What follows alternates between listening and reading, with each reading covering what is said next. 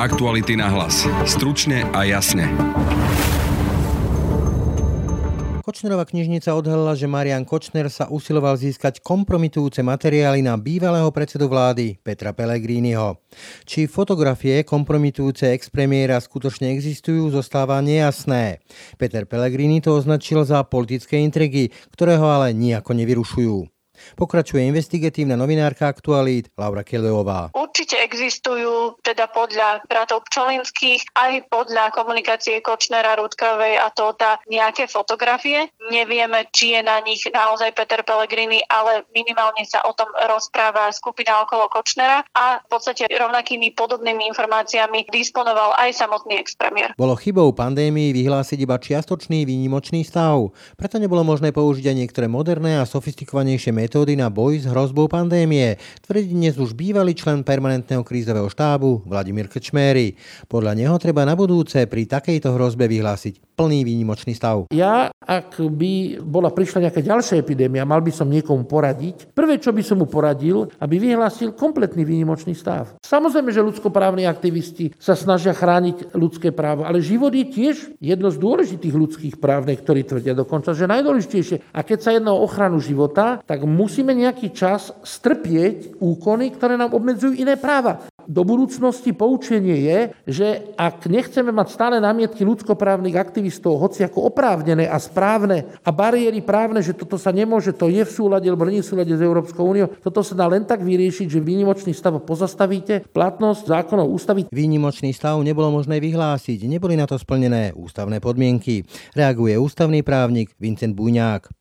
Naopak, toľko kritizovaná štátna karanténa je plne v súlade s ústavným právom občanov na ochranu ich zdravia. Jednotlivé prípady je uplatňovanie ale do ústavných práv karanténizovaných zasiahnuť mohli. V jednotlivých prípadoch ten spôsob, akým sa vykonáva, môže porušovať ich ústavné práva, pretože môžu sa tam teda vyskytnúť nejaké neprimerane prísne podmienky, respektíve môže sa tam stať, že niekto sa cíti byť poškodený tak, ako je s ním zaobchádzané. Čiže v nejakých jednotlivých prípadoch sa to dá pripustiť, avšak vo všeobecnosti existencia tej štátnej karantény nie je podľa mňa spochybniteľná z ústavného hľadiska, pretože sa ňou naplňa ten pozitívny záväzok štátu, ktorý má zo základného práva na ochranu zdravia. Ak štátna karanténa naplňala naše ústavné práva na ochranu zdravia, spôsob, akým o nej informoval štát, iba nedávno ústavný ministra vnútra, naše ústavné práva na informácie naopak porušuje, tvrdí Vincent Buňák. Tu si myslím, že práve je ten najväčší problém, lebo teda aj ústava garantuje základné právo na informácie a pokiaľ napríklad niekto požiada cez povedzme infozákon o sprístupnenie týchto aktov orgánov verejnej moci, ktoré teda nechcú sprístupniť momentálne, tak on vlastne bude mať riadnu možnosť, ako sa môže potom obrátiť aj na správny súd v rámci správneho súdnictva a bude môcť štát zažalovať za to, že tie akty nechce sprístupniť. Kráčame do éry pandémií, musíme sa naučiť s nimi žiť. Tak takto maluje našu budúcnosť profesor Vladimír Krčméry. My žijeme v svete, ktorý je skoro virtuálny umelý my nevnímame, že momentálne prebieha asi 10 epidémií. Pozitívna stránka tejto pandémie je v tom, že nás učí, aby sme nielenže nezabudli na pandémiu, aby sme sa pripravili mentálne, odborne, zdravotnícky, organizačne. Takže po tejto stránke áno, proste ľudstvo sa musí naučiť s epidémiami žiť. Musí. Kočnerová knižnica podľa ďalší objekt jeho záujmu. Tento raz ide o bývalého premiéra Petra Pellegriniho a snahu Mariana Kočnera získať na ex-premiéra kompromitujúce fotografie. Existujú teda nejaké kompromateriály diskreditujúceho bývalého predsedu vlády? V ľuďoch rastie hnev na spôsob karantény možných covidom pozitívne nainfikovaných a pochybnosti nad ústavnosťou štátnej karantény rastú aj medzi právnikmi. Bude teda štát čeliť žalobám karanténizovaných občanov? A akým spôsobom sa príjmajú v permanentnom krízovom štábe rozhodnutia a akú rolu v ňom zohráva premiér Matovič? To už prezradí v dnešnom podcaste Aktuality na hlas bývalý člen krízového štábu, profesor Vladimír Krčméry. Je štvrtok, 7. mája. Pekný deň vám pri počúvaní želá Braň Robšinský. Volám sa Martin Turček a v Aktuality.sk sa snažím každý deň odhaľovať závažné kauzy. Aj vďaka vašej podpore sa nám podarilo odhaliť predražené nákupy rúšok a kúpu bytov syna Kajetána Kičuru za polovicu. Predplatením služby Actuality Plus nám pomôžete venovať sa závažným témam aj v budúcnosti. Ďakujeme. Aktuality na hlas. Stručne a jasne. Kočnerová knižnica odhala ďalšie materiály. Tento raz by sa mali týkať Mariana Kočnera, jeho snahy získať nejaké kompromateriály na bývalého premiéra Petra Pellegriniho. Teraz hovorím s autorkou článku Laurou Keleovou. Laura, ahoj. Ahoj, Braňo. Takže čo vlastne Marian Kočner chcel získať, čo sa týka Petra Pellegriniho a s akým úmyslom? Polopravím, že ani by som nepovedala, že on zháňal ten kompromateriál na expremiéra Petra Pellegriniho, ale minimálne sa o ňoho veľmi, veľmi aktívne zaujímal. Zaujímavé na tom je, že v tomto prípade by mali figurovať aj bratia Dnes z hnutia Sme rodina koaličného a jeden z nich je šéfom SIS, druhý zase poslancom. Akým spôsobom oni boli involvovaní v tejto kauze, alebo mali byť involvovaní? Marian Kočner si vlastne písal o údajnom kompromateriále s ex-novinárkou Martinou Rudkajovou, ktorá s ním teda veľmi živo komunikovala a spolupracovala a aj s bývalým sískárom a vlastne nejakým jeho spolupracovníkom Petrom Totom. A práve oni dvaja, Peter Tot a Martina Rudkajová, hovorili o kompromateriále, ktorý pochádza od e, Petra Pčolinského, spomínaného poslanca zo Sme rodina. Martina Rudkajová dokonca tvrdí v tých správach pre Kočnera, že ona priamo tie fotky videla, že ich poslanec Peter Pčolinský ukázal a že sa o tom bavili. My sme samozrejme oslovili aj bratov Pčolinských. Peter Pčolinský, teda poslanec Národnej rady a koaličnej strany Sme rodina, tvrdí, že on o nejakých fotkách vedel, respektíve na jednu si aj presne pamätá, ale nevedel stotožniť, či je na tej kompromitujúcej fotografii Peter Pellegrini alebo nie. Dokonca aj priznal, že sa o tom rozprával s Martinou Rúčkajovou, čiže táto skutočnosť sedí ale zároveň Peter Pčolinský tvrdí, že zdrojom tejto údajnej kompromitujúcej fotografie bol aktivista Ivan Katrinec. Aká bola reakcia samotného Petra Pellegriniho a potvrdilo sa nejakým spôsobom, že mohli mať nejaké takéto údajné fotky vplyv na jeho politickú činnosť? Peter Pellegrini v podstate reagoval, že on o rôznych takýchto akože klebetách už dávnejšie počul. Dokonca priznal aj to, že práve spomínaná ex-novinárka Rudková sa s ním rozprávala o takýchto nejakých, povedzme to, klebetách alebo údajných fotografiách a podobne, ale tým, že Peter Pellegrini si je istý svojim životom, svojim konaním a podobne, tak tvrdí, že na ňo žiadny kompromateriál nemôže byť. Zvláštne ale je, že rovnako ako aj Peter Pčolinský poslanec z rodina a jeho brat, teda súčasný šéf SIS, tiež rovnako a veľmi podobne ako jeho brat odpovedal, že videl dokonca dve fotografie, tiež nevedel stotožniť, kto je presne na týchto fotkách a tiež za pôvodný zdroj označil aktivistu Ivana Katrinca. Ten sa ale veľmi ohradzuje proti tomu a tvrdí, že on o žiadnom kompromateriále na Petra Pellegriniho ani nechyroval, ani neposielal. Takže točíme sa v akomsi začarovanom kruhu, kde určite existujú teda podľa bratov Pčolinských aj podľa komunikácie Kočnera, Rudkovej a Tota nejaké fotografie. Nevieme, či je na nich naozaj Peter Pellegrini, ale minimálne sa o tom rozpráva skupina okolo Kočnera a v podstate rovnakými podobnými informáciami disponoval aj samotný expremier. Že úplne na záver, zatiaľ e, o tých fotografiách sa len hovorí, ale nikto z nás, teda ako novinárov, ich nevidel, ale nedá sa vylúčiť, že by nejaké fotografie, ktoré by mohli kompromitovať Petra Pellegriniho, ešte vyplávajú na povrch. Nedá sa to vylúčiť a nedá sa to ani potvrdiť. Asi by sme museli počkať, alebo asi by musel Marian Kočner prehovoriť z väzby, čo ale asi momentálne nie je možné. Takže zatiaľ bližšie informácie o tom nemáme, vieme, že niečo mohlo existovať, ale minimálne je zaujímavé to, že sa o tom baví Kočner, že o tom veľmi aktívne diskutuje, že tieto všetky informácie posúva aj Norbertovi Bodorovi do Nitry, o ktorom teda vieme, že je veľmi spojený so stranou Smer. Takže toto sú naozaj zaujímavé informácie a v podstate je zaujímavé to, že posledný deň na slobode Marian Kočner okrem svojho osudu rieši aj nejaké kompromateriály na Petra Pellegriniho. Toľko Laura Kelová, ďakujem ti za rozhovor. Ďakujem aj ja. Prakticky od počiatku vypuknutia pandémie stál pri všetkých kľúčových rozhodnutiach permanentného krízového štábu. Bol jeden z tých, ktorí rozhodovali o tom, ako bude vyzerať naša Veľká noc, aké podmienky musia splniť tzv. pendlery, ale aj o tom, kedy a za akých podmienok budeme prísne reštrikcie opätovne uvoľňovať. Hovorí, že vchádzame do éry pandémií a musíme sa s vírusmi i rúškami a rôznymi ďalšími obmedzeniami už naučiť jednoducho žiť. Podľa neho chybou bolo nevyhlásiť pandémii plný výnimočný stav a tvrdí, že do práce expertov v krízovom štábe premiér prakticky vôbec nezasahoval.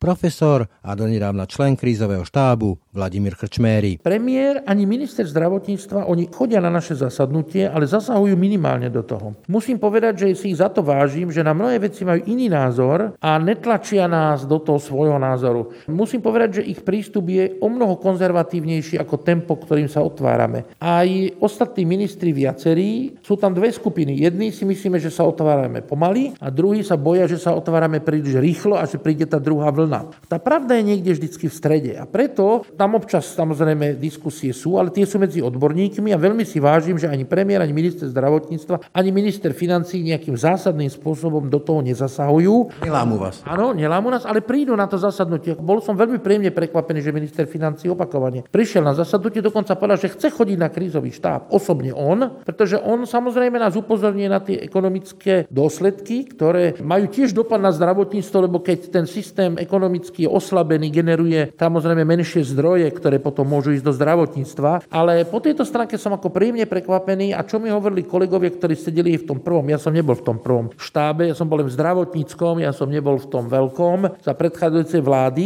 ale mal som signály, že tiež rešpektovali sa navzájom. Ako sa rodí to rozhodnutie? Či to je hlasovanie, konsenzus, hádanie sa, najsilnejší hlas? Tak zatiaľ sme nemuseli hlasovať, ale už sa k tomu niekoľkokrát schylovalo, ale nemuseli sme, pretože tá vedúca toho týmu, teda bývalá emeritná ministerka pani docentka Kalavská, nakoniec vždycky našla určitý kompromis medzi tými, ktorí sa obávajú od prílišného rýchleho teda uvoľňovania, od tých, ktorí boli takí odvážnejší. Podarilo sa to zatiaľ úspešne, pretože napríklad ten lockdown na Veľkú noc, čo bol veľmi ťažké odkomunikovať, toto sa podarilo nás ako všetkých nejako tak zjednotiť. Plus je tam štvorčlený štáb, kde sme dvaja klinici, ja a kolega Vysolajský a potom sú tam dvaja odborníci, jeden z informatiky a plánovania a druhý zo základného výskumu. A my štyria sme sa vždy dohodli. Dohodli sme sa podstatne rýchlejšie, čo má logiku, lebo keď sa má 20 ľudí dohodnúť, logicky to trvá dlhšie, ako keď sa dohodneme my štyria. Takže v tom permanentnom krízovom my štyria plus ešte k nám prišiel na pomoc kolega Polák na tú romskú problematiku veľmi dobrý. Prišiel nám tam generál Pokorný, vynikajúco, pretože nám priniesol ten pohľad tých silových zložiek do toho. To znamená, že my v podstate môžem povedať, že samozrejme celkom logicky tam sa rýchlejšie, ľahšie dohodneme. Takto by som povedal, že v demokratickej spoločnosti a medzi ľuďmi, ktorí tým veciam sa snažia rozumieť a sú aj odborne aj vedecky zdatní, sa snažíme to riešiť tak, aby sme došli ku konsenzu. A k akému konsenzu prídeme, tak tam sa snažíme sa potom už stotožniť a nejako nekomunikovať tie svoje názory príliš navonok, aby sme podporili jednotu. Volá, kto jeden filozof povedal, že kritérium pravdivosti je prax. To, že ten široký štáb samozrejme má svoju túto limitáciu toho počtu, sa ale neprijavilo, že by bolo prijal nejaké chybné rozhodnutie, pretože to rozhodnutie toho lockdownu na Veľkú noc sa prejavilo potom tých 12 až 14 dní poklesom prípadov. Takisto, teraz keď bol prvý delocking, to znamená prvé otvorenie, sa neprejavilo nárastom ďalších prípadov. To nepríjemné zatvorenie hraníc, ktoré bolo veľmi kritizované, vtedy, že sa to urobilo 2-3 dní skorej, ako vyšlo nariadenie vlády, to bola tá akcia Tyrolsko. Malo efekt, ukázalo sa správnosť tohto rozhodnutia tvrdého, pretože asi 150 pozitívnych skončilo v tých karanténnych zariadeniach. My keby sme nemali karanténne zariadenie, máme o niekoľko stoviek nakazených, dokonca tisíc na vonok. A nechybajú nám nejaké také tie, nazýva sa to, že inteligentné, sofistikované riešenia, že robíme príliš plošné opatrenia na úkor toho, že tracking, domáca karanténa, sledovanie tej domácej karantény a nakazených. Áno, robíme to. Na pondelkovom zasadnutí sme mali informatikov a bezpečnostných analytikov, ktorí opakovane už predkladali takéto spôsoby. Sú veľmi efektívne aj v zahraničí a my ich veľmi podporujeme. Narážame na legislatívu. Toto nás dosť tak brzdí, že ja si pamätám už na dva návrhy trackingu, ktoré stroskotali pre nesúhlas Úradu pre ochranu osobných údajov. Čiže na jednej strane je zdravotníctvo vo výnimočnom stave a na druhej strane ten právny systém, v ktorom žijeme a legislatívna Európskej únie nám bráni dostatočne využívať tieto moderné spôsoby. Tak sa pamätáte, aká veľká vojna bola, keď už len Úrad verejného zdravotníctva mal dostávať nejaké informácie z mobilov. Takže toto nás brzdí a ja by som si zobral príklad z posledných 5 rokov. Dvakrát som zažil výnimočný stav v okolitých krajinách, ktorý bol tak dokonalý, že zrušil okamžite platnosť ústavy a všetkých zákonov, ktoré v tom čase platili. A prvý vyhlásil Heitmann Burgenlandu, keď za jednu noc prekročilo 30 tisíc migrantov, to bolo noc zo 6. na 7. septembra 2020, 2015 Heitmann Burgenlandu vyhlásili výnimočný stav a v Burgenlande pozastavil platnosť Rakúskej ústavy a zákonov. To bolo úžasné opatrenie a tým pádom oni dokázali týchto migrantov integrovať a umožniť im prechod teda do Nemecka. Ďalší takýto príklad, podľa mňa úspešný, bola župa Rába Lajta. Nám v tejto župe vyhlásil Orbán výnimočný stav 28. septembra 2015, pretože 50 tisíc migrantov začalo pochodovať po diálnici z Dieru do Viedne. A bolo treba to nejakým spôsobom vyriešiť a vďaka tomuto výnimočnému stavu sa pozastavila platnosť všetkých zákonov a ústavy a umožnilo sa prejsť, tranzitovať bez pasu a všetkých tých náležitostí 937 tisíc ľuďom zo železničnej stanice Zákáň župe Zala. Toto sú príklady, keď ten výnimočný stav je potrebný a funguje.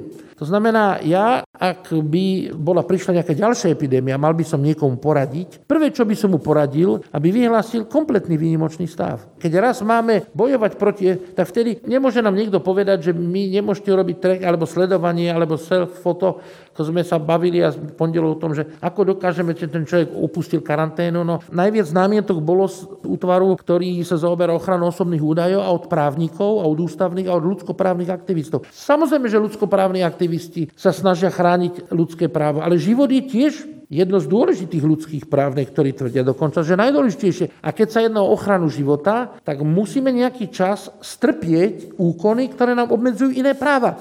Veď tá situácia veľmi nepríjemná, ktorá bola s tým lockdownom na hraniciach od 3. do 6. apríla, priniesla úžasné výsledky. Odchytilo sa asi 150 alebo 200 ľudí, ktorí boli pozitívni, ktorí by nám ušli a efekt toho bol, že 14 dní po tomto nám začali tak klesať počty, že je to až nebezpečné, pretože keď vám príliš klesnú počty, už sa dostanú do stavu, že už nemôžu hĺbšie klesnúť. A keď už nemôžu hĺbšie klesnúť, už môžu potom len stúpať a všetci si myslia, že sme v druhej vlne. To znamená, ten prudký pokles, my sa z neho všetci tešíme. Musíme si uvedomiť, že tento pokles je dôsledok týchto drastických, nepríjemných opatrení. To, že vo Wuhane nemáte žiaden prípad a nikto nezomrel, posledné 3 alebo 4 minimum zomrelo a je dramatický pokles. Toto bolo preto, že oni urobili jeden absolútny radikálny lockdown, taký, že trval mesiac a choroba skončila za mesiac.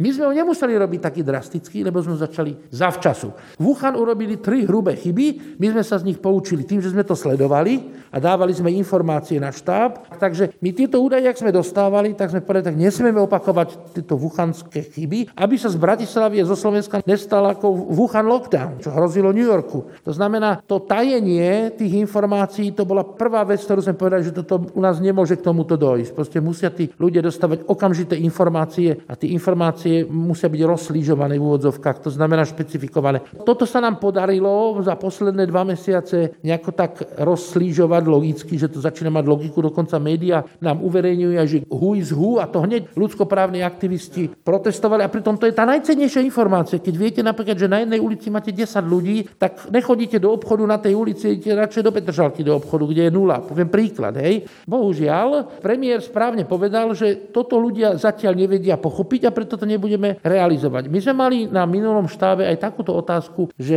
keď budú problém dss že či neurobiť lockdown, lokálny lockdown DSS-iek. Dôchodcovia by nemohli vychádzať. Ale zavrali sme tú myšlienku preto, že tento nápad by poprvé nepochopili tí, čo ho majú pochopiť, a po druhé, že škoda, ktorý by sme s ním urobili, tak ako ste spomínali, to zdravotníctvo, ten nepriamy následok, čiže nepriamy následok na senior, my by sme ich síce ochránili pred infekciou, ale zhoršili by sme im kvalitu života a ich zdravotný stav, ktorý by im zhoršil iné ochorenie.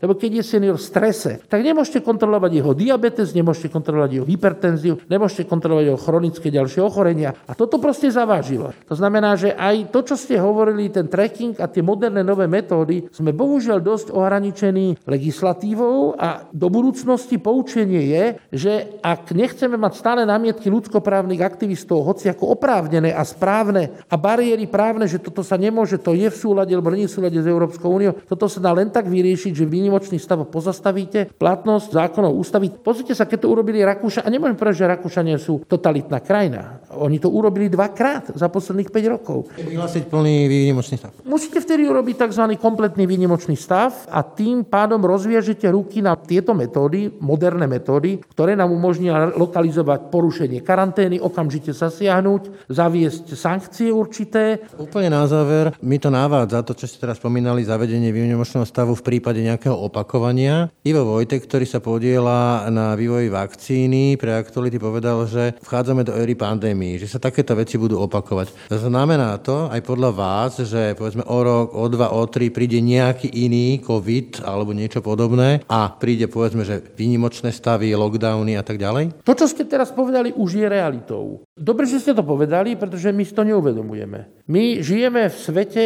ktorý je skoro virtuálny umelý a my nevnímame, že momentálne prebieha asi 10 epidémií. A preto ich nevnímame, lebo sa práve Slovenska teraz nedotýkajú. Pozrite sa, ja len spomeniem také tie najzákladnejšie. Epidémia chrípky prichádza sem každý krát. A už sme na ňu tak zvyknutí, že už na ňu prakticky nereagujeme. A pozitíva, napríklad rúšok, ešte chcem povedať, o opatrení proti koronavírusu, sú aj v tom, že tohto ročná epidémia chrípky dopadla najlepšie. Mala najnižšiu mortalitu a najrychlejšie sme sa aj zbavili. Ďalej predsa máme epidémiu tuberkulózy, ktorá je zase zavlečená z krajín, ktoré nie sú tak veľmi vzdialené a boj proti tuberkulóze, viete, momentálne zomre na tuberkulózu do roka takmer 2 milióny ľudí. Takže to nie je nejaká zanedbateľný problém. Ďalej máme stále HIV.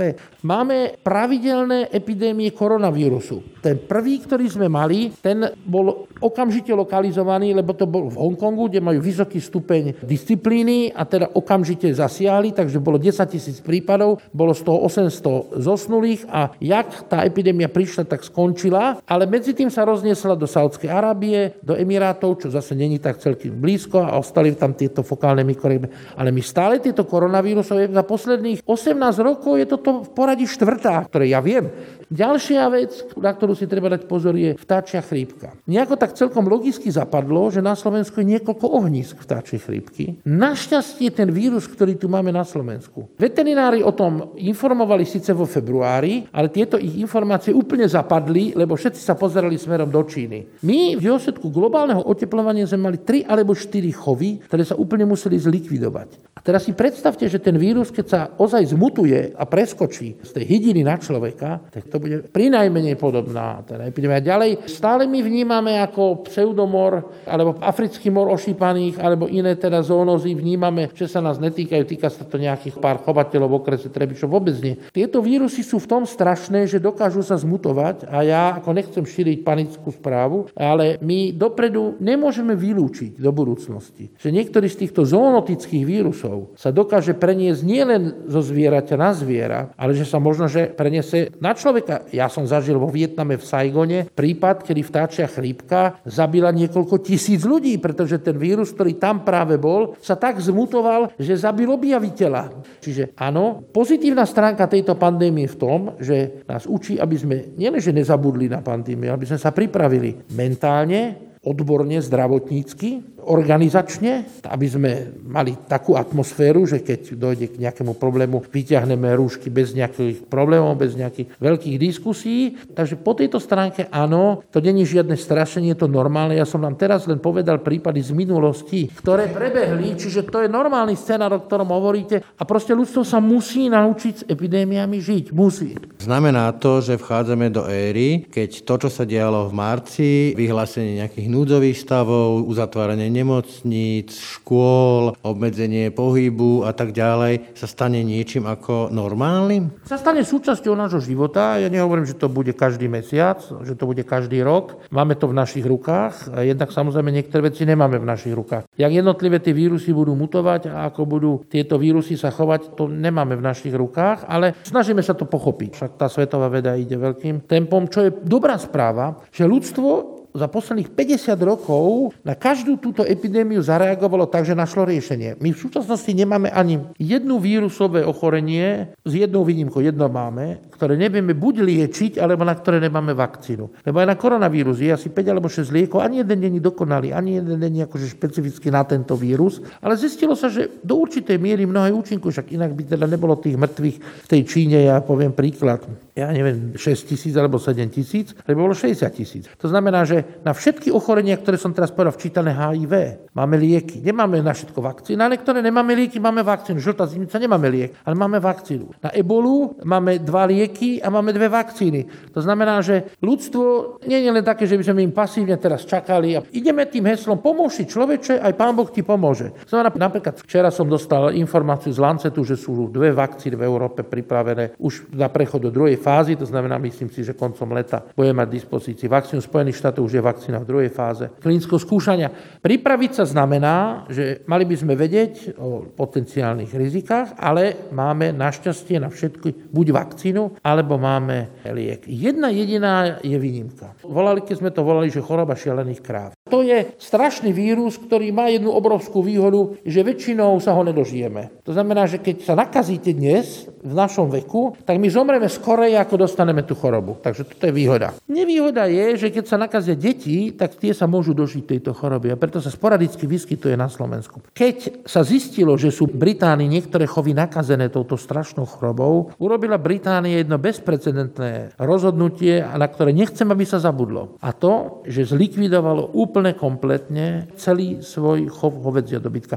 Pre Britániu to bola národná tragédia, pretože pre nich biftek je sveté posvetné národné jedlo. Teraz si predstavte, jaká toto bola tragédia pre nich, ale dokázali to. Proste zavčasu urobili dramatické a drastické opatrenia. A to chcem povedať na záver, že na mnohé máme lieky, na mnohé máme vakcíny, na túto jednu chorobu nemáme nič a keďže na ňu nemáme nič, čo sa urobilo, musí sa vtedy urobiť drakonické opatrenie. Takže ak budeme mať na COVID vakcínu, budeme sa k nej chovať ako chrypke, lebo na chrypku máme vakcínu. Budeme musieť sa vychovať, aby sme ju používali možno. Ale ak príde niektorá z ochorení, na ktoré nemáme liek, tak vtedy máme riešenie. A to je britské riešenie, drakonické opatrenie. To znamená, okamžite zlikvidovali celý rezervoár tej choroby choroba zmysla. Okamžite zmysla. Takže ja chcem povedať, že máme riešenia. Máme riešenia na ďalšie vírusové, buď sú lieky, buď sú vakcíny alebo podobné lieky. A keď nie, príjme sa tento britský model, ja si berem od Angličanov z ich disciplíny, takýto ozaj príklad, že dokázali urobiť zavčasu takéto radikálne opatrenie. A teraz, keď sa mám vrátiť vašej otázke, áno,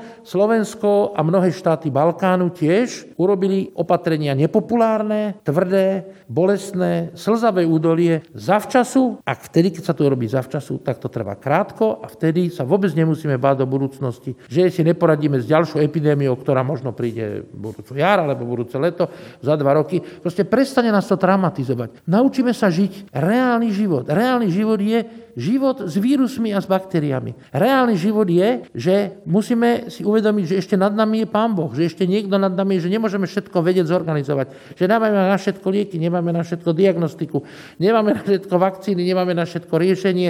Neexistujú lineárne riešenia, že sú veci medzi nebom a zemou, o ktorých nevieme. Neznamená, že ich zajtra nebudeme vedieť, ale ja mám heslo pomôcť si človeče, aj Pán Boh ti pomôže. Musíme ho robiť my. Všetko preto, aby sme vedeli tieto epidémie kontrolovať, oddeliť radikálne sa s nimi vysporiadať, liečiť ich, preventovať vakcíne. A až potom môžeme teraz sa spoliehať na také malé zázraky, ktorým v tomto prípade našťastie Slovensko. Toľko Vladimír Krečmer, ďakujem za rozhovor. A ja ďakujem všetkých, pozdravujem. Počúvate podcast Ráno na hlas.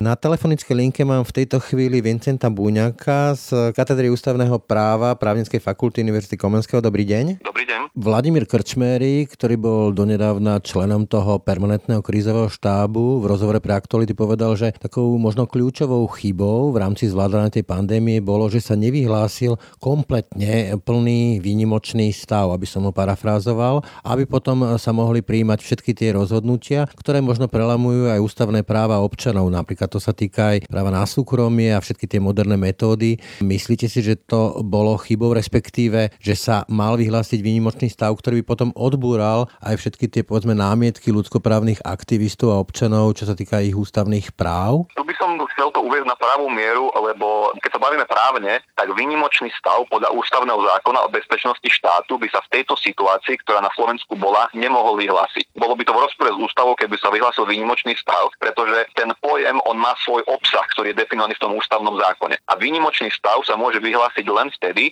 keď by tu boli nejaké občianské nepokoje, napríklad útoky na orgány verejnej moci, drancovanie skladov a podobné veci. A všetci vieme, že samozrejme k tomu nedochádzalo. Čiže čo by sa mohlo vyhlásiť, a to sa aj vyhlásilo, je núdzový stav. A núdzový stav, keď e, bol postupne rozširovaný aj pred Veľkou nocou, aj potom, tak e, vlastne na úrovni núdzového stavu tam máte možnosti, akým môžete zasiahnuť do základných práv občanov, avšak je voči tomu poistka a tá poistka je v podobe ústavného súdu. Čiže to, čo hovorí pán profesor Krčmery, by e, možno bolo dobre z toho hľadiska, že by bezprostredne vedel ten ústavný súd rozhodovať o tom, že či tie opatrenia sú primerané alebo nie. Lebo viete, dnes, keď sa urobí napríklad opatrenie úradu verejného zdravotníctva, tak bude trvať niekoľko mesiacov, možno aj rokov, kým by konkrétny súd rozhodol o tom, že či to opatrenie bolo v súlade so zákonom alebo nie. Avšak v prípade, keď máte rozširovanie alebo vyhlasovanie núdzového stavu, tak sú tam konkrétne subjekty, ktoré to môžu napadnúť a ústavný súd, ktorý o tom rozhoduje, má 10 dní na to, aby rozhodol, že či to bolo v súlade s tým ústavným zákonom alebo nie. A tá 10-dňová lehota je naozaj pomerne krátka a teda by mohol efektívne poskytnúť ochranu základných práv, pokiaľ by bol toho názoru ústavný súd, že by k vybočeniu z rámca ústavného zákona došlo. Jediný problém tam je v tom, že nemôže sa na ten ústavný súd v takéto veci obrátiť akýkoľvek občan, ale tie subjekty sú tam presne vymedzené a tie subjekty sú tri. Je to pani prezidentka, je to generálny prokurátor a je to skupina 30 poslancov Národnej rady, predpokladá sa, že opozičných, keďže koaliční poslanci teda nemajú dôvod napadať akty orgánov vlády, tak mohli by aj títo poslanci, teda skupina 30 poslancov napadnúť takéto niečo pred ústavným súdom. A z toho, čo som si ja pozeral na stránke ústavného súdu, tak nikto z oprávnených subjektov nevyužil to právo, ktoré mu priznáva zákon o ústavnom súde a nikdy nenapadol e, či už vyhlásenie toho núdzového stavu, alebo potom rozširovanie núdzového stavu, napríklad tak, ako sa udialo pred Veľkou nocou. Čiže chcem sa spýtať, teda bolo by možné, lebo teraz je veľkou témou práve tá štátna karanténa, umiestňovanie ľudí prichádzajúcich do zahraničia do štátnej karantény, napadnúť aj toto na ústavnom súde, ktorý by do desiatich dní musel rozhodnúť, či je to všetko v poriadku a v súlade s ústavou? Táto štátna karanténa nebola vyhlasovaná cez ústavný zákon, cez rozširovanie núdzového stavu. Ona bola, pokiaľ mám dobré informácie, tak bola cez akty či už úradu verejného zdravotníctva alebo nejakých ďalších orgánov. Čiže nebol to priamo akt vlády, lebo vláda ani podľa napríklad bežných zákonov, ona nemôže svojim aktom prikázať štátnu karanténu. Tu právomoc má úrad verejného zdravotníctva a vláda by teoreticky mohla ísť iba cez ustanovenia toho ústavného zákona o bezpečnosti štátu. Len ona nepostupovala tak, že by teda rozširovala núdzový stav a nariadovala cez rozšírenie núdzového stavu štátnu karanténu, ale štátna karanténa sa nariaduje z aktov úradu verejného zdravotníctva a akty úradu verejného zdravotníctva sa nepreskúmavajú priamo pred ústavným súdom, ale je možné, keď by niekto chcel napríklad podať podnet na netrestný úsek prokuratúry s tým, že vlastne podľa neho tie akty úradu verejného zdravotníctva vybočujú z mantinelov zákonov a povedzme ústavy a prokurátor by v rámci svojho netrestného úseku by mohol podať tzv. protest prokurátora voči tomu aktu úradu verejného zdravotníctva, keby sa stotožnil názorom toho občana a keď by úrad verejného zdravotníctva následne tomu protestu nevyhovel, tak prokurátor by bol oprávnený podať žalobu v rámci správneho súdnictva. Aktuálne je veľkou témou štátna karanténa.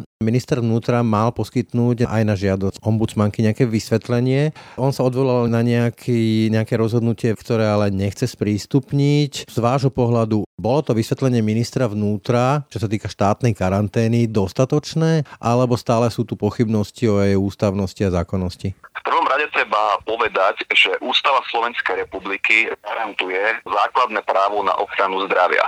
A k tomuto základnému právu na ochranu zdravia patrí aj pozitívny záväzok orgánov verejnej moci, aby konali aktívne tak, aby to právo na ochranu zdravia aj reálne zabezpečili. Z tohto pohľadu preto štátna karanténa, ktorú nariadili tieto orgány verejnej moci, tak je súčasťou naplňania tohto pozitívneho záväzku štátu, čiže nevidím problém v samotnej existencii tej karantény, pretože to je v rámci toho pozitívneho záväzku v konaní orgánov verejnej moci, avšak v jednotlivých prípadoch ten spôsob, akým sa vykonáva, tak môže porušovať ich ústavné práva, pretože môžu sa tam teda vyskytnúť nejaké neprimerane prísne podmienky, respektíve môže sa tam stať, že niekto sa cíti byť poškodený tak, ako je s ním zaobchádzané. Čiže v nejakých jednotlivých prípadoch sa to dá pripustiť, avšak to by sme si museli vlastne pozrieť tie jednotlivé prípady, že ako bolo k tým jednotlivcom pristupované. Avšak vo všeobecnosti existuje existencia tej štátnej karantény nie je podľa mňa spochybniteľná z ústavného hľadiska, pretože, ako som povedal, sa ňou naplňa ten pozitívny záväzok štátu, ktorý má z základného práva na ochranu zdravia. Dobre, tomu rozumiem. Na druhej strane ale viacerí právnici upozorňujú na to, že má to byť de facto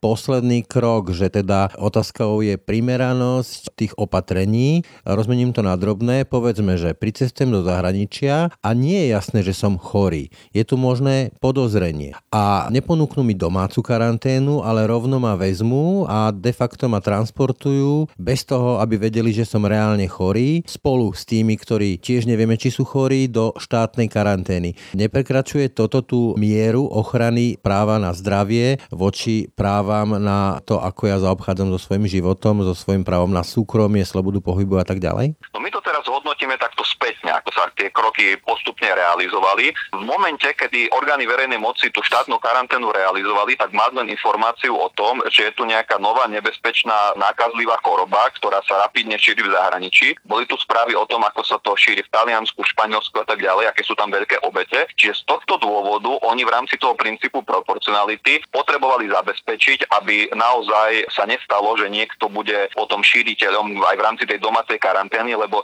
priznajme si, že v tej domácej karanténe je to veľmi ťažké odkontrolovať, akým spôsobom ten človek sa pohybuje, s akými ľuďmi prichádza do styku. Jasne, príjmala sa tu nová právna úprava na úrovni tých dát mobilných operátorov, avšak to samo o sebe nemuselo zabraniť potom tomu šíreniu. A tiež máme k dispozícii informácie, že práve ľudia, ktorí boli v tej štátnej karanténe, tak mali napríklad z Rakúska, z rôznych centier, tak mali ten vírus v sebe. Takže z tohto dôvodu, ja keď by som to položil na ten princíp proporcionality a na ten vysoký záujem štátu, aby sa nešírili nákazlivé choroby a na druhej strane na základné právo na súkromie, tak podľa môjho názoru, aj keby sme to prešli test, test proporcionality, tak v rámci štvrtého subtestu, toho testu proporcionality, sa posudzuje tzv. Alexiová vážiaca formula a tá vlastne hovorí o tom, že aká je úroveň zásahu, či nízka, stredná alebo vysoká. A z tohto dôvodu ja chápem to tak, že vlastne je vysoký záujem štátu na ochrane pred šírením nákazových chorôb a zároveň ten zásah do súkromia ľudí bol stredný, podľa môjho názoru. Čiže z tohto dôvodu na úrovni tej Alexio vážiacej formuly ja si myslím, že by mala dostať prednosť ten vysoký záujem štátu na tým, aby sa nešírili tie nákazlivé choroby. Čiže povedzme prípadné žaloby ľudí, ktorí povedzme boli testovaní a ukázalo sa, že nemali v sebe COVID-19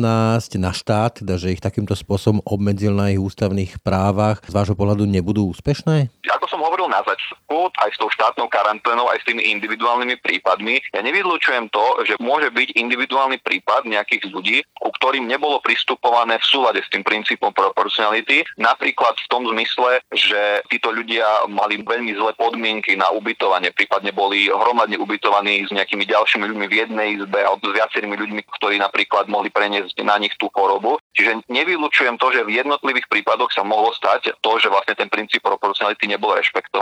Avšak aj v tejto súvislosti platí, že vlastne tá štátna karanténa bola aj nariadovaná v spolupráci s Úradom verejného zdravotníctva, ktorý má v tom zákone 355 z roku 2007 právomoci vymedzené na tieto situácie. Čiže keď vlastne ten úrad verejného zdravotníctva koná v rámci svojich právomocí, následne orgány verejnej moci ďalšie, napríklad orgány policajného zboru, tomu pristupovali tak, že vlastne to opatrenie alebo tie akty úradu verejného zdravotníctva boli vykonávané v praxi, tak čo by sa malo diať, keď by niekto s tým nebol spokojný, je, že by mal smerovať vlastne svoju prípadnú žalobu voči tomu aktu úradu verejného zdravotníctva. To samozrejme možno teraz je také problémové, lebo aj pán minister vnútra povedal, že vlastne on niektoré tie akty orgánov verejnej moci nechce sprístupniť, keď som to správne pochopil, a že majú zostať skôr v režime iba pre orgány verejnej moci. To sa práve chcem spýtať, že či toto podľa vás je v úvodovkách košer, keď minister vnútra rozhoduje alebo chce rozhodovať o tom, čo sa týka občanov a ich ústavných práv, spôsob a zverejňovania týchto rozhodnutí spôsobom, či sa mu to dá vhodné alebo nevhodné, alebo podstatné alebo nepodstatné. Nie je to trošku svojvola z jeho strany? V tejto súvislosti treba povedať, že teda v hre je viacero základných práv, lebo doteraz sme sa tu bavili o základnom práve na ochranu verejného zdravia, o základnom práve na súkromie, ale v tejto súvislosti je v hre základné právo na informácie a tu si myslím, že práve je ten najväčší problém, lebo teda aj ústava garantuje základné právo na informácie a pokiaľ napríklad niekto požiada požiada cez povedzme infozákon o sprístupnenie týchto aktov orgánov verejnej moci, ktoré teda nechcú sprístupniť momentálne, tak on vlastne bude mať riadnu možnosť, ako sa môže potom obrátiť aj na správny súd v rámci správneho súdnictva a bude môcť štát zažalovať za to, že tie akty nechce sprístupniť. A ja si myslím, že v momente, keď tu máte nejaký správny akt, ktorý výrazne zasahuje taký široký okruh účastníkov a týka sa bezprostredne ich základných práv, tak e, minimálne cestou toho infozákona by mal mať každý možnosť sa s ním oboznámiť, pretože nevidím v tom infozákone obmedzenie, ktoré by tomu bránilo a rovnako aj z hľadiska ústavy, ktorá garantuje základné právo na informácie, tak si myslím, že malo by toto základné právo dostať prednosť. Čiže z vášho pohľadu nefunguje to, ako to videl minister vnútra, takže čo je vhodné, nevhodné, alebo podstatné, nepodstatné, ale trošku inak, hej? Áno, z môjho pohľadu, keď niekto požiada napríklad cez infozákon o sprístupnenie tých aktov, tak mali by mu byť poskytnuté, pretože naozaj sa týkajú základných práv osôb. To je ako keby ste napríklad povedali, že úrad verejného zdravotníctva, ktorý naradil to nosenie rúšok, tak to jeho opatrenie nebude sprístupnené. Hej, že on iba povie, že niekde to existuje, ale nesprístupní jeho znenie. Tak takto to si myslím nemôže fungovať aj na úrovni toho základného práva na informácie a teda tu sa otvára každému, kto chce, môže to povedať cez infozákon a môže potom sa domáhať aj žalobou v správnom súdnictve nápravy, pretože súd bude rozhodovať o tom, že či to základné právne informácie porušené bolo alebo nie. Toľko Vincent Buňák, ďakujem za rozhovor. Ďakujem pekne. Počúvate podcast Ráno na hlas. Tak, to boli dnešné aktuality na hlas. Počúvajte nás každé ráno na webe aktuality.sk lomka podcasty, ako i v ďalších podcastových aplikáciách. No a nájdete nás aj na Facebooku a Instagrame. Pekný zvyšok dňa a pokoj v duši praje. Brani Dobšinský. Aktuality na hlas. Stručne a jasne.